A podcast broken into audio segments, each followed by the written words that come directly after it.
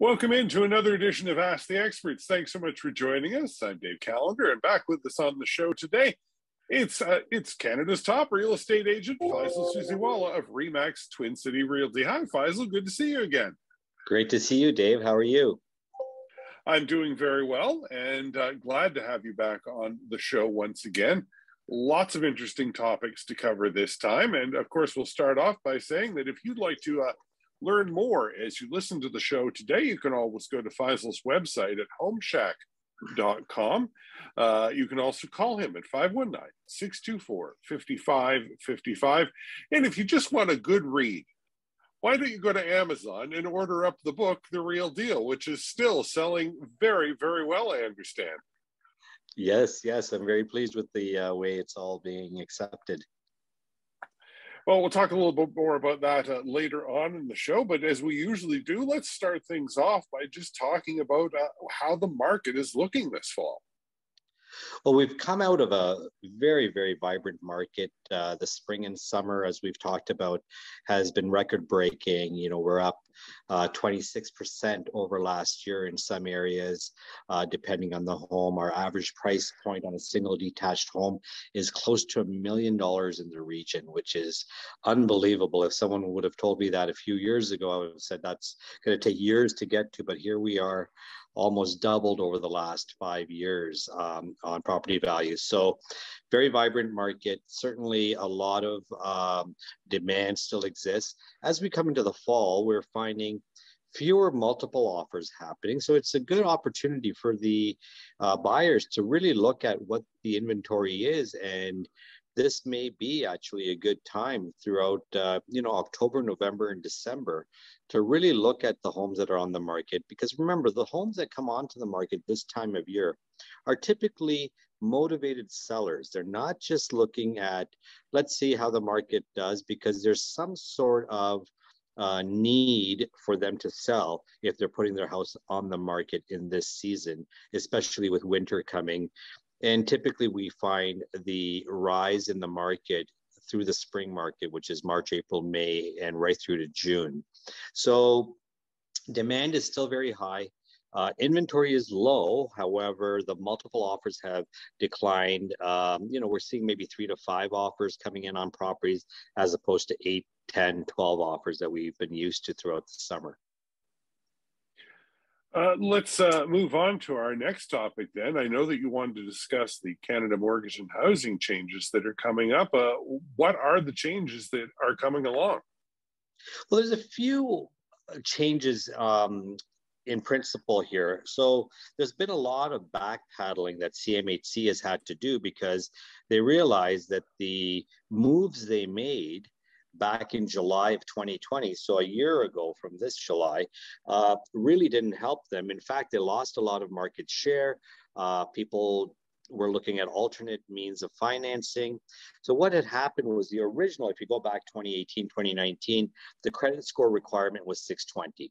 Then they said, oh, this is not good. We want to increase people's credit scores qualifying to 680.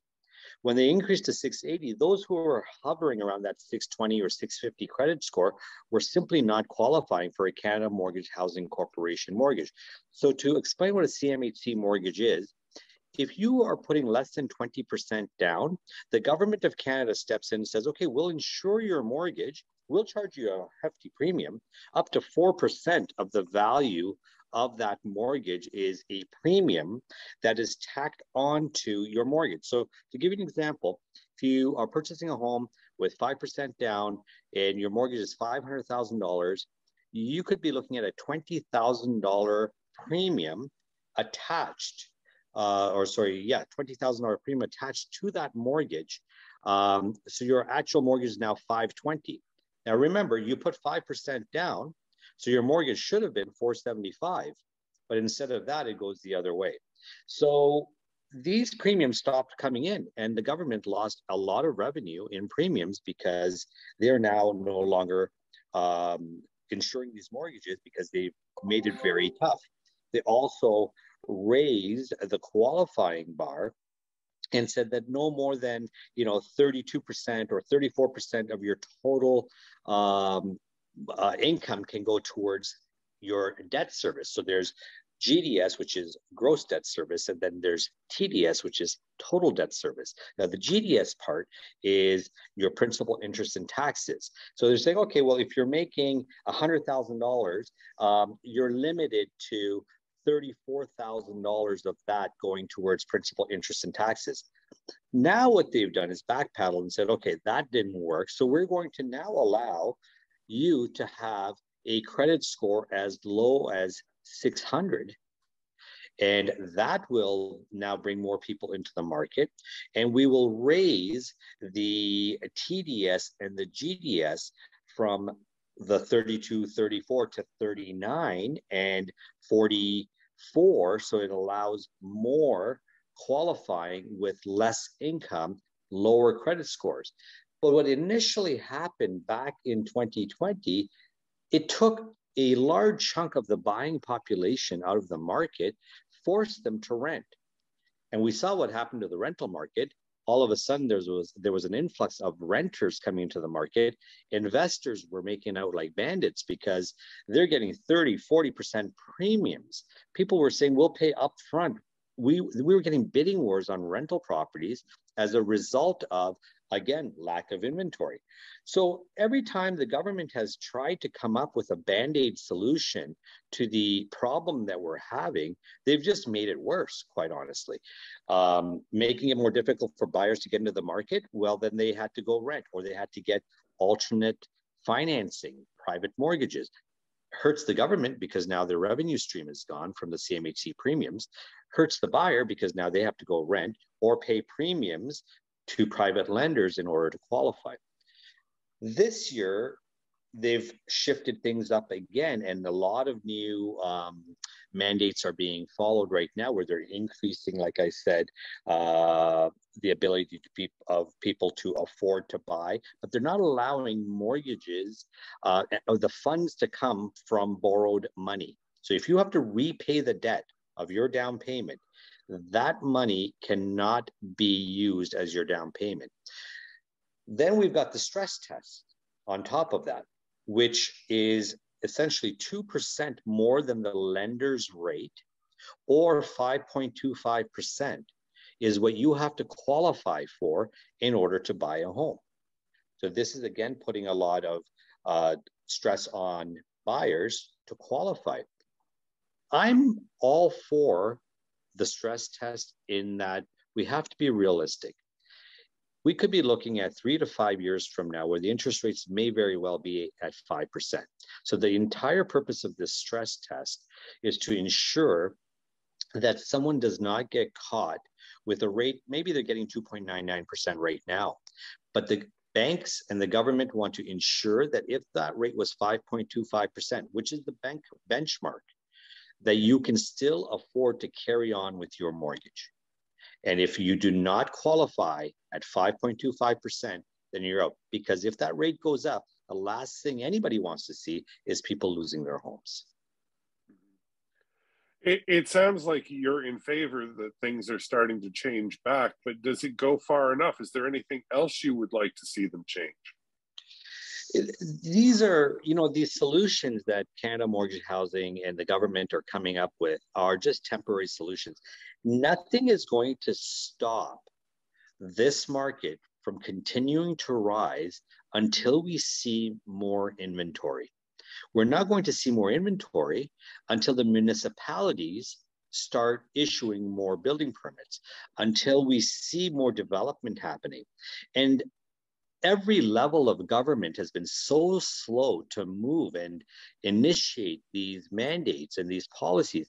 Look, the Ontario government has a mandate for intensification and higher density developments, but the municipal levels don't agree. You can watch the evening news at any time and see the amount of resistance towards development that every region is facing. It's that whole not my backyard type of mentality that has stopped. And it unfortunately starts at that level but it also ends at the political level. And the politicians need to really look a, take a hard look at affordable housing and say how do we create more housing? If there's more housing if there's more supply naturally the values will start declining and you'll start seeing more people able to come into the marketplace. But until such things happen, we're going to see this vicious cycle continuing. And it's really an unsustainable vicious cycle. People's incomes are not rising at the level that these homes are. But with interest rates being low, so you know, you could have a stress test and you can have all these uh, checks and balances, but when the interest rates are this low, the average person who's making or a family that's making $100,000 has no problem jumping up $50,000, $75,000, or $100,000 in a bidding war situation when they're put into that. And we're going to talk a little bit about bidding wars and you know how that's impacting people right now. But that is the problem. People are not looking at $100,000 as $100,000 they're looking at it well it's only $350 more a month. So I might as well bite the bullet and pay it so there's a lot mm. of other things that have to happen. Supply is the biggest problem. Municipalities are the second problem. And we need to issue more building permits. We need to allow more land to be developed within these regions. And until that happens, we're going to have this problem. Welcome back to the show. Thanks so much for joining us today. Faisal Susiwala is my guest today. Faisal is Canada's top real estate agent with Remax Twin City Realty and the author of The Real Deal, now available at amazon.ca. You can learn more at homeshack.com or by calling them at 519 624 5555. So uh, I don't think anyone will miss the fact that we recently had an election. Uh, a lot of people uh, of the opinion that it wasn't really a necessary election, but we had it, it's done. Now that it's over, what can we expect to see in the real estate world, Faisal? Oh, we're going to see all those promises fulfilled, obviously. That's going to be the first thing we're going to see, right? But uh, what were those promises? Promises were affordable housing. But there was a lot of chatter and a lot of information that was coming out, whether it's real or not, it's to be determined. And so first off, I hope that the affordable housing and the the aid that is supposed to be there for uh, people to get into the housing market will actually come through. And look, if if we see the loosening of some rules, I think will allow more people to come into the marketplace.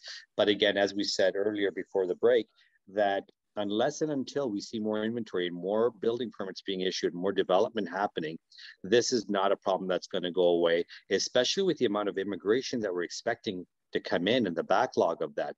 When 400,000 new immigrants come into Canada and 50% of that population is expected to come into Ontario, majority of which lands into Toronto and then disperses an hour to an hour and a half from that area, where are all of these people going to live? That's what's going to continue driving this market extremely, extremely hard. But the promises that were made let's see what happens. What my concern is some of the whispers that we heard, one of which was capital gains tax on principal residence. That's a huge concern to me, and it should be a huge concern to everyone. In fact, if that actually comes to pass, just think about the impact and how is that going to roll out? Is it going to be capital gains on the value of your home from the date you bought it? Or is it going to be capital gains assessed on you from the date that this new rule is implemented? And you got to remember that the money that you spent to buy your principal residence was used after taxes were paid on that money. So now you're going to be, you've already paid tax on that money before you bought your principal residence because it wasn't a business that you were buying and you can't use corporate money to buy your principal residence. Now you're going to sell your principal residence that you paid with after tax money and get taxed on it again. And if you recall, about three or four years ago, there was reporting starting to be required when you disposed of any real estate, including your principal residence. That never used to happen before. So now, on your income tax filing, every time you sell your principal residence, you're letting the government know what your home sold for and how much it sold for, and that is being reported. And when that came into play, I think it was 2016 or 2017, I said right there and then, that this is data that's being collected to see what kind of profits and what kind of gains people are realizing in order to assess if there's some tax money to be recovered. Look, we've been spending money like drunken sailors right now, and that recovery has to happen. And they're going to look at whatever possibilities there are to get some of this money back. The real estate market has done very, very well. And as a result of that, that seems to be an opportunity for the government to get their hands in there and take a piece of that pie as well and recover some of this funds. So my concern is, look, if that's going to happen, at the very least, the fair way to do it is to have a valuation as at the date that this new tax is implemented, but not going back to when you originally bought your home. If you lived in your home for 30 or 40 years, you could be looking at a massive amount of tax liability if it goes back to that. This is all unclear. Um, I know it's been denied, but there's a lot of chatter about it. And I hope that it is just rumors and it's not going to actually be implemented. The other tax that we've heard about is wealth tax. Again, a very concerning tax because this is your net worth, your real estate, your stock portfolio, your RSPs, whatever you've got that creates your net worth. Is that something that we would be comfortable having taxed? Again, majority of that money has been realized after tax dollars. So how can there be a justification for that? But as we know, these things happen and we have to just deal with it when it does happen. Uh, if you were to take a guess and look into your crystal ball, Faisal, how likely do you think that that of tax coming into effect will be? I think that the capital gains tax, some format of it is coming. The, the US has capital gains tax on principal residence. When you dispose of your principal residence, you pay capital gains tax. However, the difference there is that you get to write off the mortgage expense and the and, and the cost of operation of that asset. So there is a balance. So I cannot imagine that the government would say, "Hey, if you bought your house in 1991 for 215,000 and it's worth a million dollars today, we're going to tax you on, you know, $785,000." I can't imagine that happening. What I can imagine is they'll say, "Okay, January 1st, 2022, state the value, have an appraisal on the value of your home. Whatever that is, you're going to have to put that on your tax return. And whenever you sell your property, that moment moving forward, you're going to get taxed on that dollar. And that's, again, not as bad as the other scenario, but I still feel it's extremely unfair for principal residences to be taxed, especially if we haven't had the opportunity to write off our expenses, including our mortgages do you think that that's going to result in people just uh, staying in their homes forever and never selling? Yes, and guess what that's going to do? Create a housing shortage. So this is it. This is exactly what my point is that all of these band-aid solutions, like I really think the government needs to have a task force of intelligent people who are at the ground level doing this day in and day out and saying, okay, what challenges are you facing? How can we help alleviate some of this? And what needs to be done? And this is, it just seems that it's a sort of uh, top to bottom um, sort of a process as opposed to looking at what's happening in the trenches and then coming up with a solution after that. And uh, your prediction for the wealth tax, how likely is that? I think I think it's less unlike less likely that that would happen. Um, uh, how do you even monitor that, or how you gauge that, and and just the administration of that would be would be a nightmare, in my opinion. Well, uh, one other thing that was hinted at, and we've talked about it on the show before, is the elimination of blind bidding as well. We have to take a short break, but when we come back, though, we will definitely get into that topic because it's it's it's really a big one and one that I know you want to discuss. My guest is Faisal Susiwala of Remax Twin City Realty online at homeshack.com, easy to remember, or give him a call at 519-624 5555. And if you want to learn even more about the man, go to amazon.ca and uh, take a look for his book, The Real Deal. We'll take another short break, but we'll be back very shortly with more of Ask the Experts here on City News 570. For joining us today on Ask the Experts, my guest is Faisal Susiwala, Canada's top real estate agent with Remax Twin City Realty. His website, you'll find it at homeshack.com, or you can call him at 519 624 5555. Just before the break, if you've just joined us, we were talking about some of the things that we can expect in the real estate world now that the election is over, some of the things that are likely to happen, not so likely. Uh, in past shows, we talked about the idea of eliminating blind bidding. Uh, how, how much closer are we to that happening? Well, Prime Minister Trudeau had that as one of his mandates and promises that that's something that will be looked at and possibly implemented. So blind bidding, as as we all have experienced over the last couple of years, is uh, when a seller has a home on the market, uh, a listing date is set, an offer date is set. On that offer date, bids are to be presented or offers are be, to be presented to the seller. The seller and the seller's agent have full access to see what the listing or what the offering prices are and have all the information in front of them who the buyer is what the deposit is um, the closing date and the price. At that point the seller's agent may go back to several of the non uh, winning offers and say, look, we're going to give you an opportunity here to improve your offer if you want to continue to participate in this negotiation. They also have the option of just taking the best offer on the table, which really isn't a great idea, but this is what happens. The risk to the buyer is that the buyer has no idea what the best offer on the table is.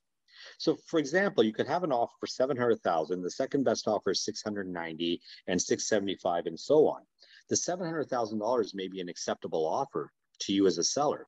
But as an agent, it's my responsibility to you as a seller to see if I can do even better than the best offer that's on the table. So, what do I do? I go back to all of the other buyers and say, I'm going to give you another shot to do better, but I don't touch the best offer on the table because that one we know is the best and we may just actually accept it if nobody improves. But let's just say that the person that was at 690 comes in at 710 then you go back to the 700 and say, hey, do you want to do any better? Now, you can't tell them what the other offer is or how much they need to improve. You're just going to say, in order for you to participate in this negotiation, you'll have to improve your offer. Otherwise, we're going to move forward with another offer. And this type of thing can go on for, you know, quite some time until everybody walks away from the table and you're sitting there with the best offer.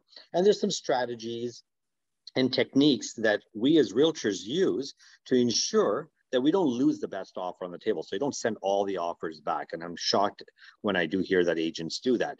But that's what we do. So now this is where the best offer may be 50, 60, 70, or $100,000 higher than the second best offer.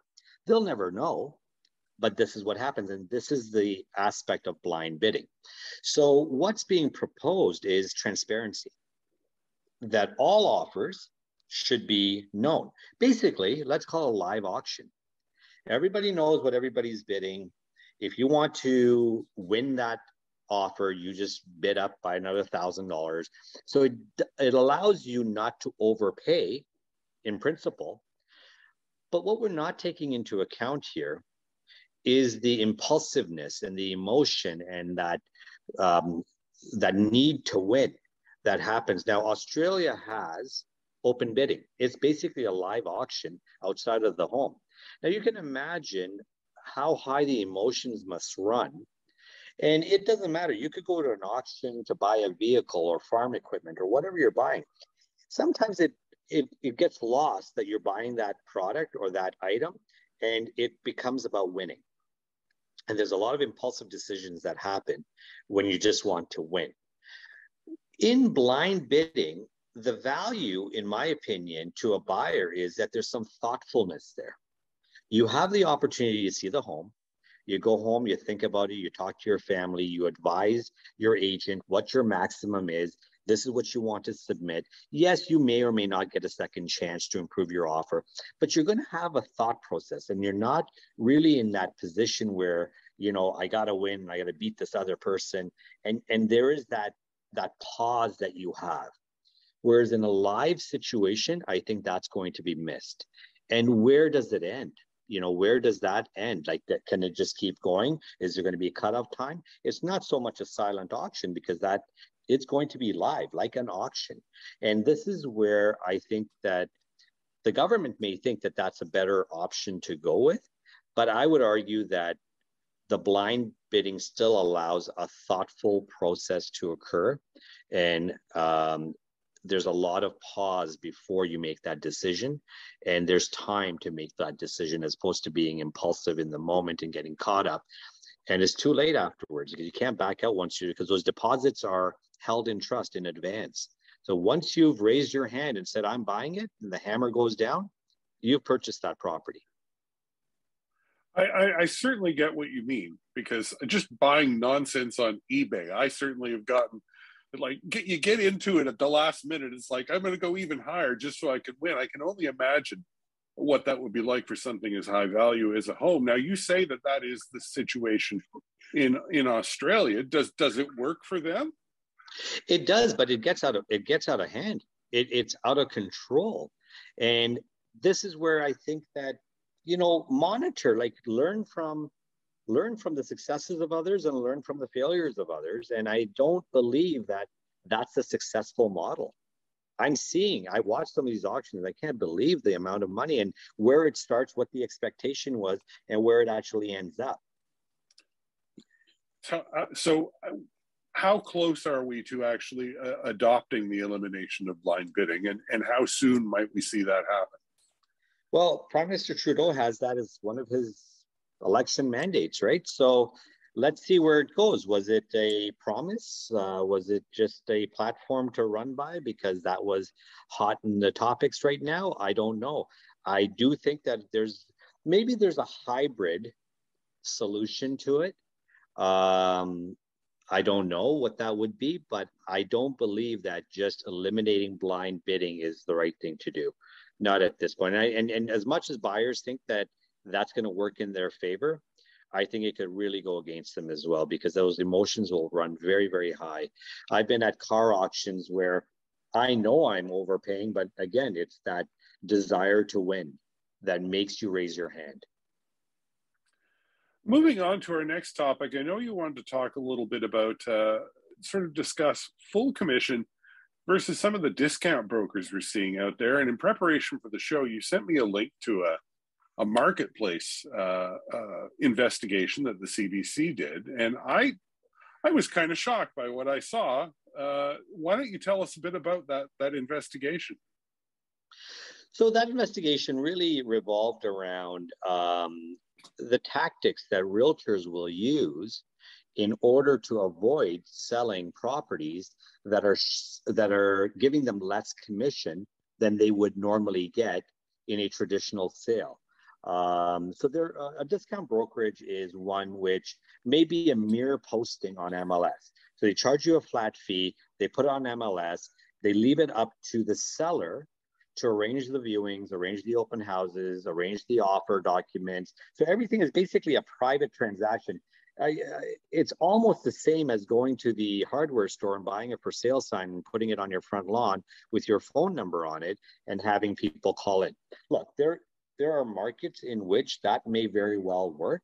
And for sale by owners and private for sale and um, discount brokers have been around forever. In fact, in the industry, we call them disruptors. And that's been a disruptor forever. However, it hasn't been a successful disruptor. And marketplace, although their um, focus was to expose agents and the tactics that they are using to avoid selling low commission properties also brought to light that a seller should really think about who they are going to engage to represent their home and are they doing themselves any favors or are they doing themselves more harm yes on the onset it may appear that you're going to save 5% but it's great to save 5% but have you left $100,000 on the table? Because regardless of the techniques or the tactics that people or agents may have used to avoid selling that home, the home did not sell.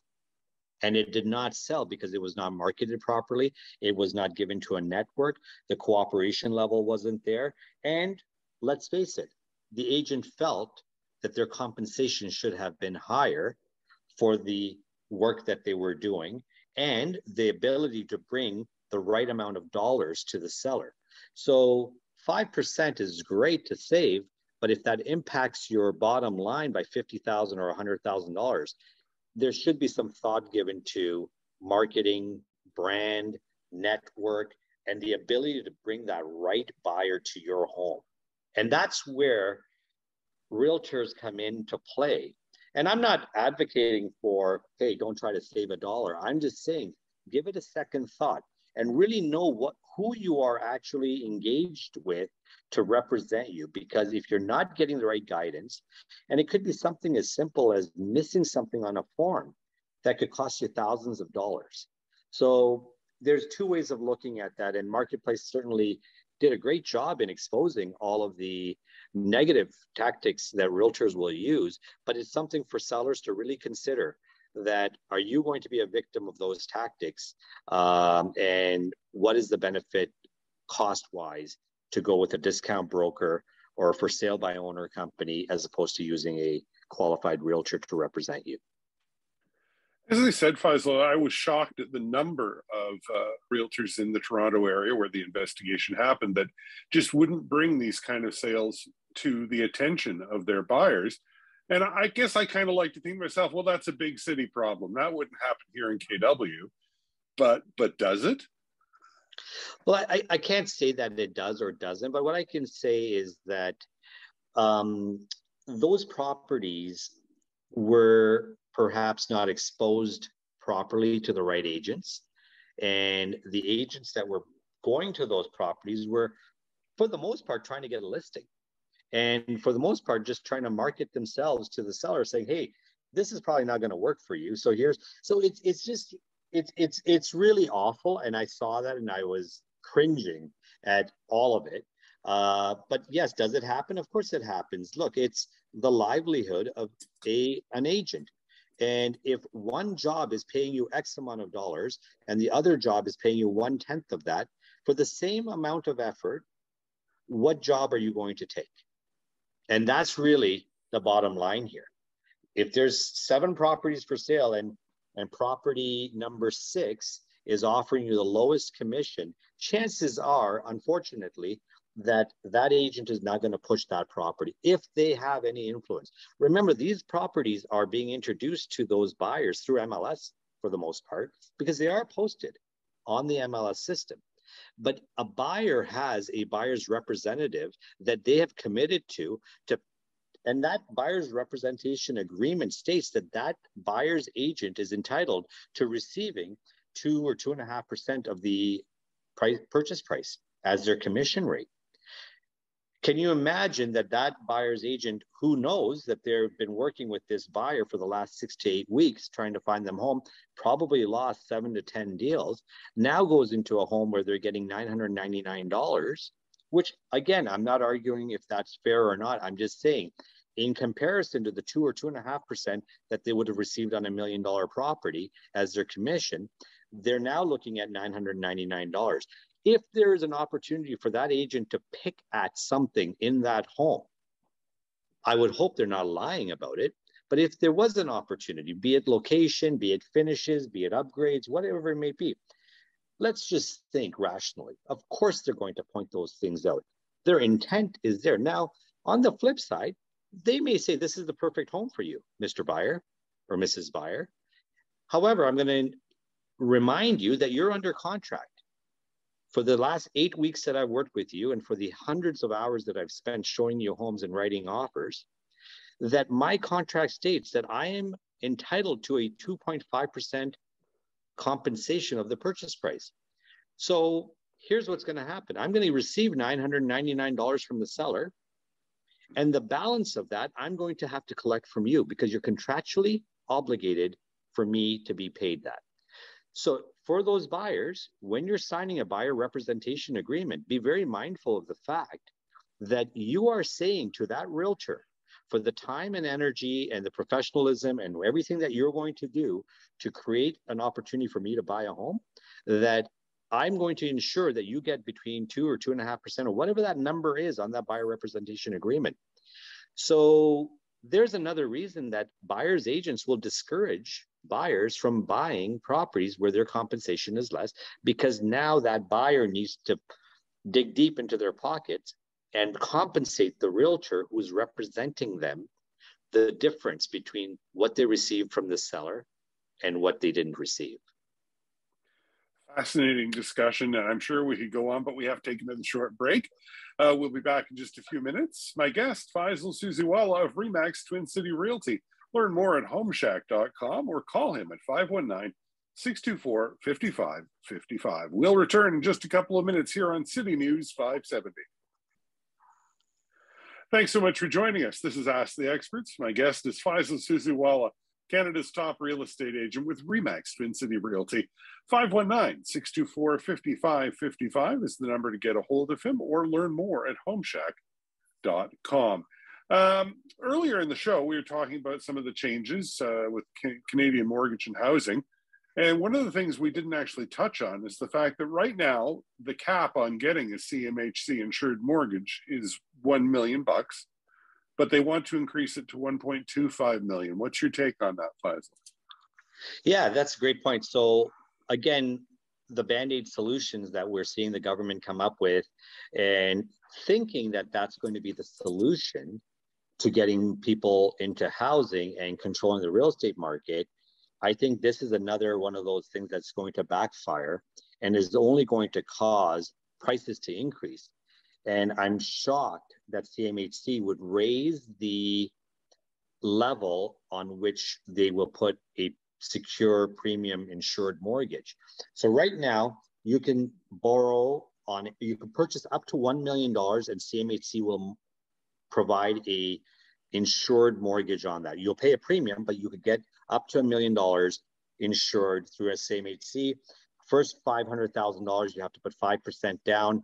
The balance, the next 500,000, you have to put at least 10% down.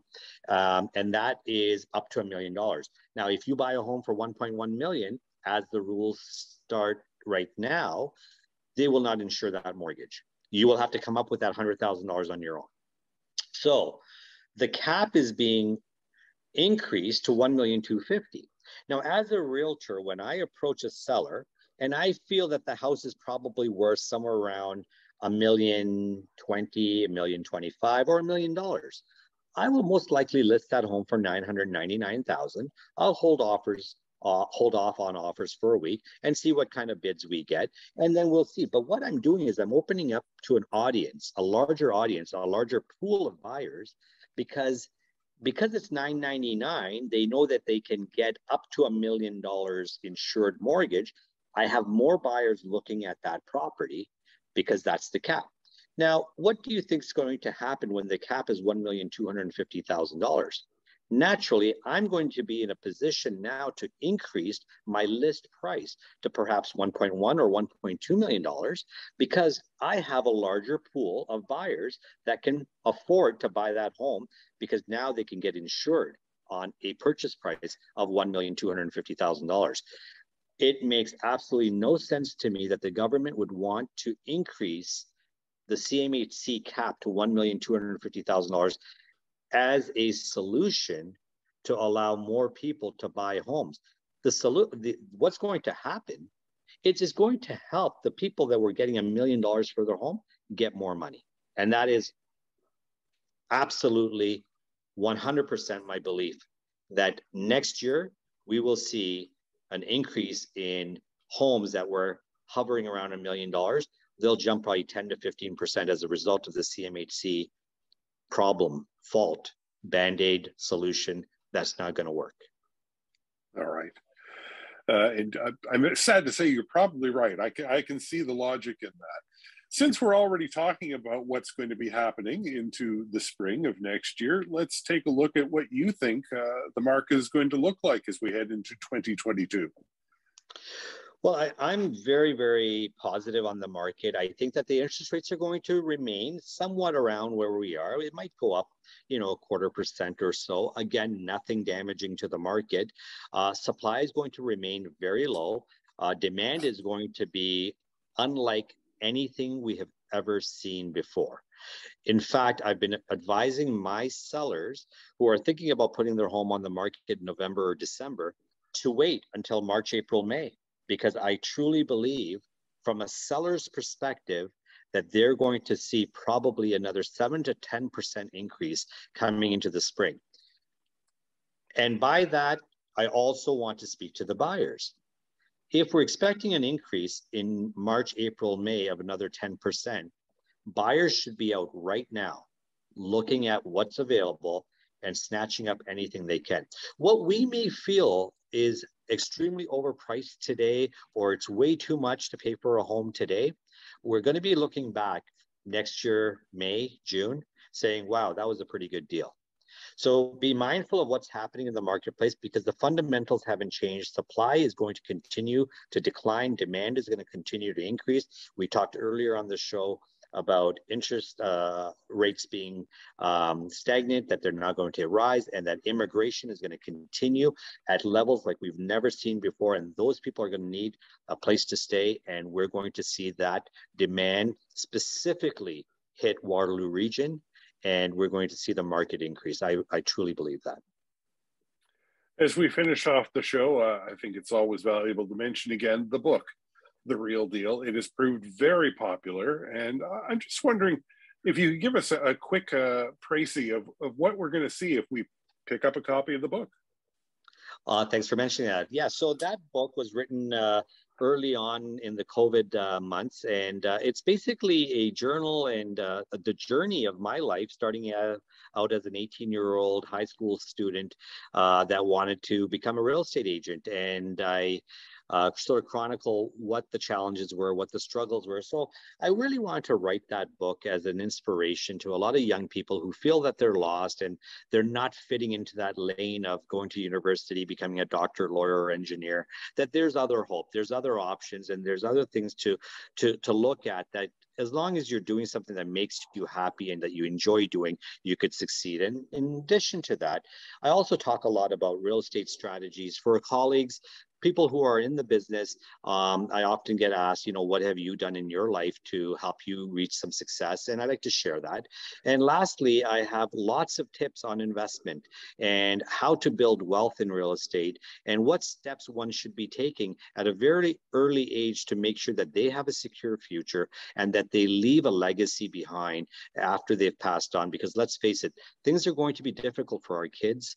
Things are going to be difficult for this generation to enter the real estate market market to own any type of property. So everything we can do right now is going to create a legacy and leave something for you for your retirement and also leave something behind for them to give them a good start in life. Uh, so those are sort of the highlights of the book. And um, I've been re really, really pleased with the uh, feedback that I've been getting on it. Thanks for mentioning it. If you'd like to get your copy, Amazon.ca. If you are an audiobook fan, you're in luck because it's available as an audiobook as well. Faisal, thanks so much for being on the show with us again. Thank you for having me. Always look forward to it. We'll talk to you again soon. And I want to thank you for listening to another edition of Ask the Experts. If you'd like to get more info on Faisal, go to homeshack.com or call 519 624 5555. Join us again next Saturday for more of Ask the Experts here on City News 570.